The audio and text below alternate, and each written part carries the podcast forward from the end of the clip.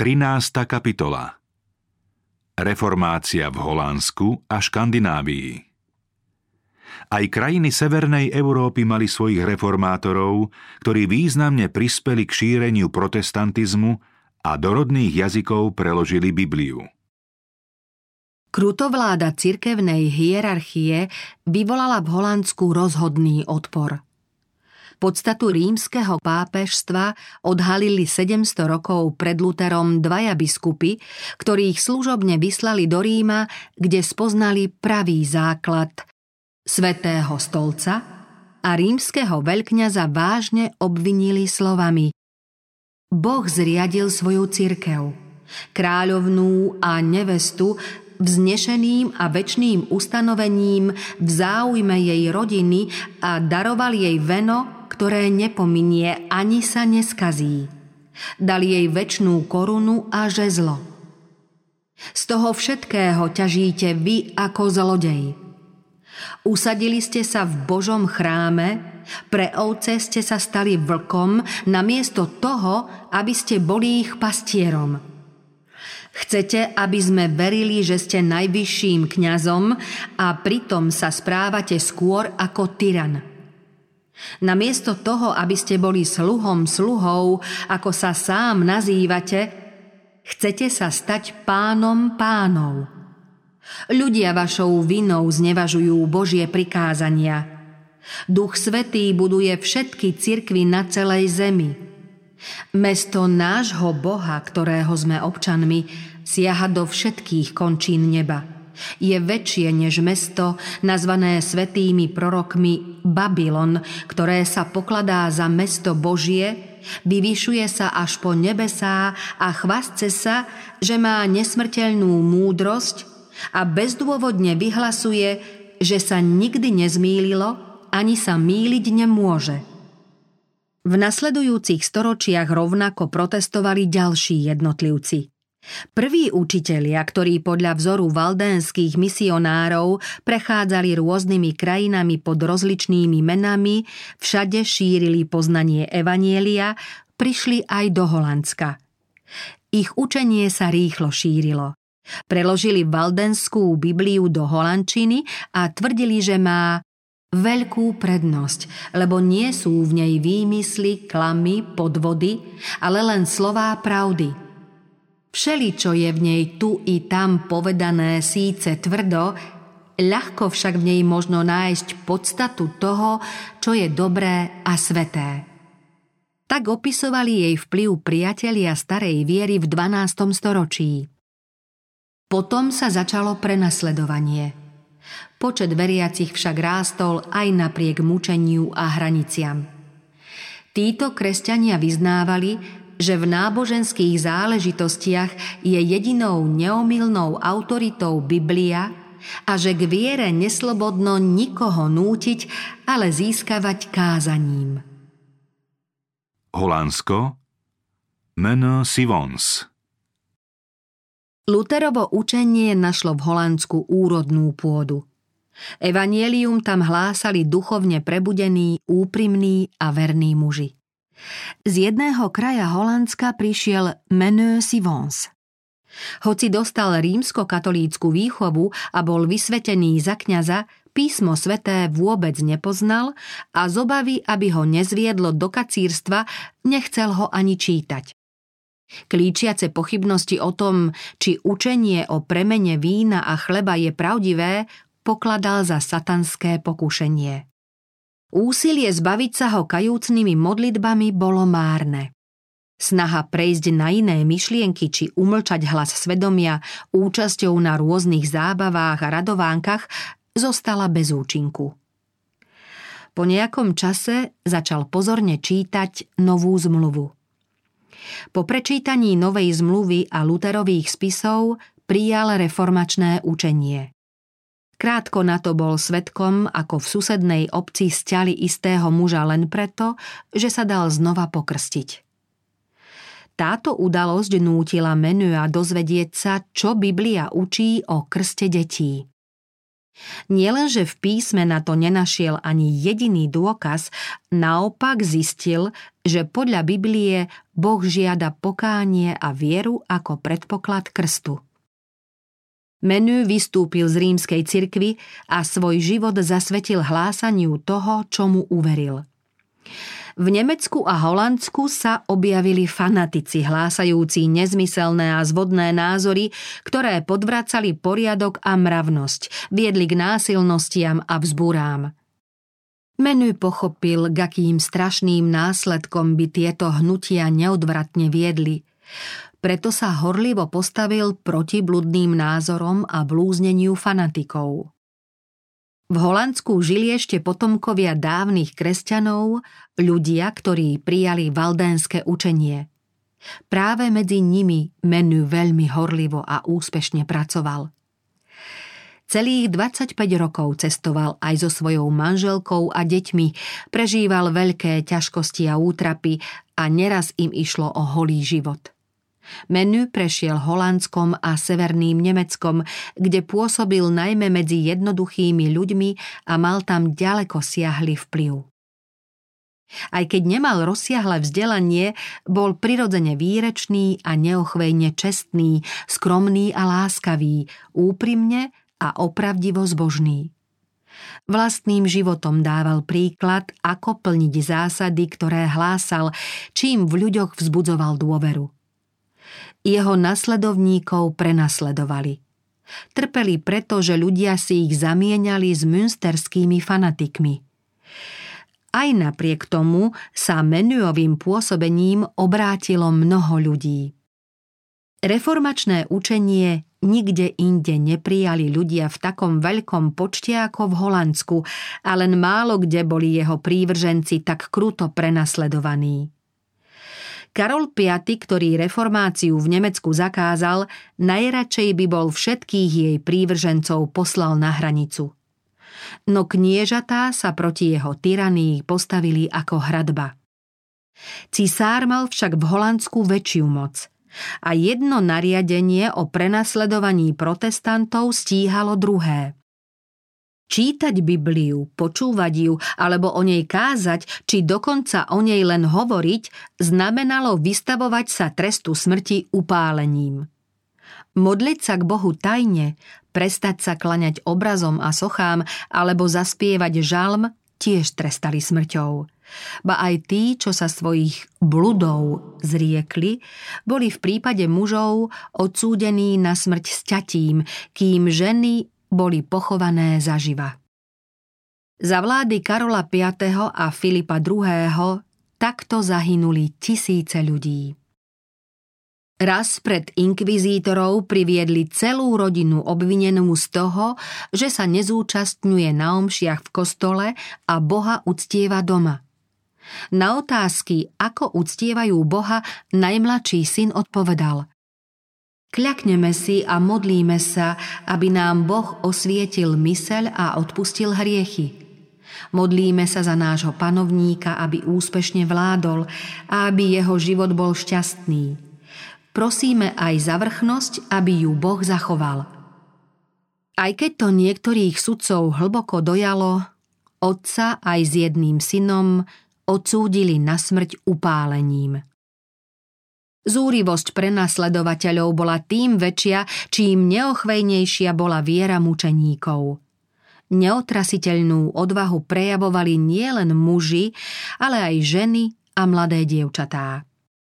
Ženy sa postavili k svojim mužom na hranicu a napriek plameňom im šepkali utešujúce slová alebo spievali žalm.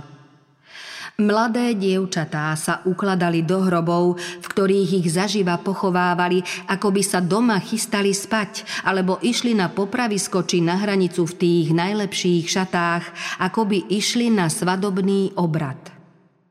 Tak ako v časoch, keď sa pohanstvo usilovalo zničiť evanjelium, aj teraz sa krv kresťanov stala semenom. Prenasledovanie malo za následok len to, že sa počet obhajcov pravdy výrazne zvýšil. Nezdolná odhodlanosť ľudu ešte viac roznecovala panovníka, ktorý vo svojom krutom diele neustával. Bolo to však márne. Pod vedením šľachetného Viliama Oranžského priniesla revolúcia v Holandsku nakoniec náboženskú slobodu. Pokrok evanjelia v piemonských vrchoch, na francúzskych pláňach i na pobreží Holandska poznamenala krv mučeníkov. Naproti tomu severské krajiny prijali evanjelium pokojne. Študenti pri návrate domov priniesli z Wittenbergu reformačnú vieru do Škandinávie. Šíreniu pravdy pomohlo aj vydanie Lutherových spisov. Obyčajný, pracovitý ľud severu sa odvracal od skazenosti, prepichu a povier Ríma a vítal čistotu, jednoduchosť a životodarné pravdy Biblie. Dánsko, reformátor Tauzen. Reformátor Dánska, Tauzen, bol synom roľníka. Už ako malý chlapec prejavil pozoruhodné schopnosti. Túžil po vzdelaní, ale majetkové pomery rodičov mu to neumožnili, preto vstúpil do kláštora. Čistotou svojho života, usilovnosťou a vernosťou si získal priazeň predstaveného. Pri skúškach vyniklo jeho nadanie, ktoré by cirkvi mohlo v budúcnosti pomôcť. Predstavenstvo kláštora mu ponúklo možnosť štúdia na niektorej nemeckej či holandskej univerzite. Mladý študent si mohol vybrať školu sám, s jedinou výhradou, že to nesmie byť Wittenberg. Mnísi tvrdili, že štipendistu cirkvi nesmie ohrozovať jed kacírstva. Tauzen sa rozhodol, že bude študovať na univerzite v Kolíne nad Rínom, ktorá bola už vtedy tým, čím je dnes. Jednou z bášt katolicizmu. Tu ho čoskoro znechutila mystika vzdelancov. Dostal sa však k Lutherovým spisom. Čítanie ho nadchlo. Žasol a zatúžil, aby mohol počuť toto učenie priamo z úst reformátora. Tým by, pravda, mohol pobúriť svojho predstaveného v kláštore a stratiť jeho podporu. No aj tak sa k tomu kroku odhodlal a onedlho ho zapísali ako študenta vo Wittenbergu. Po príchode do Dánska sa vrátil do svojho kláštora. Nikto ho dovtedy z luterstva nepodozrieval. Toto tajomstvo si nechal pre seba. Svojich druhov sa snažil viesť k čistejšej viere a svätejšiemu životu bez toho, aby v nich vzbudzoval nejaké predsudky. Otváral im písmo sväté a vysvetľoval jeho pravý význam. Nakoniec im poukázal na Krista ako jedinú spravodlivosť pre hriešnika a jedinú nádej na spasenie. Predstavený kláštora, ktorý doňho vkladal veľké nádeje ako do sľubného obhajcu cirkvi, naňho veľmi zanevrel. Bezodkladne ho poslal do iného kláštora, kde ho zavreli do cely a držali pod prísnym dohľadom. Jeho strážcovia sa zhrozili, keď sa po krátkom čase niekoľko mníchov prihlásilo k protestantizmu. Tauzen napriek mrežiam svojej cely hlásal svojim priateľom pravdu. Keby dánsky cirkevní otcovia pochopili, ako cirkev potiera kacírstvo, okamžite by Tauzena umlčali.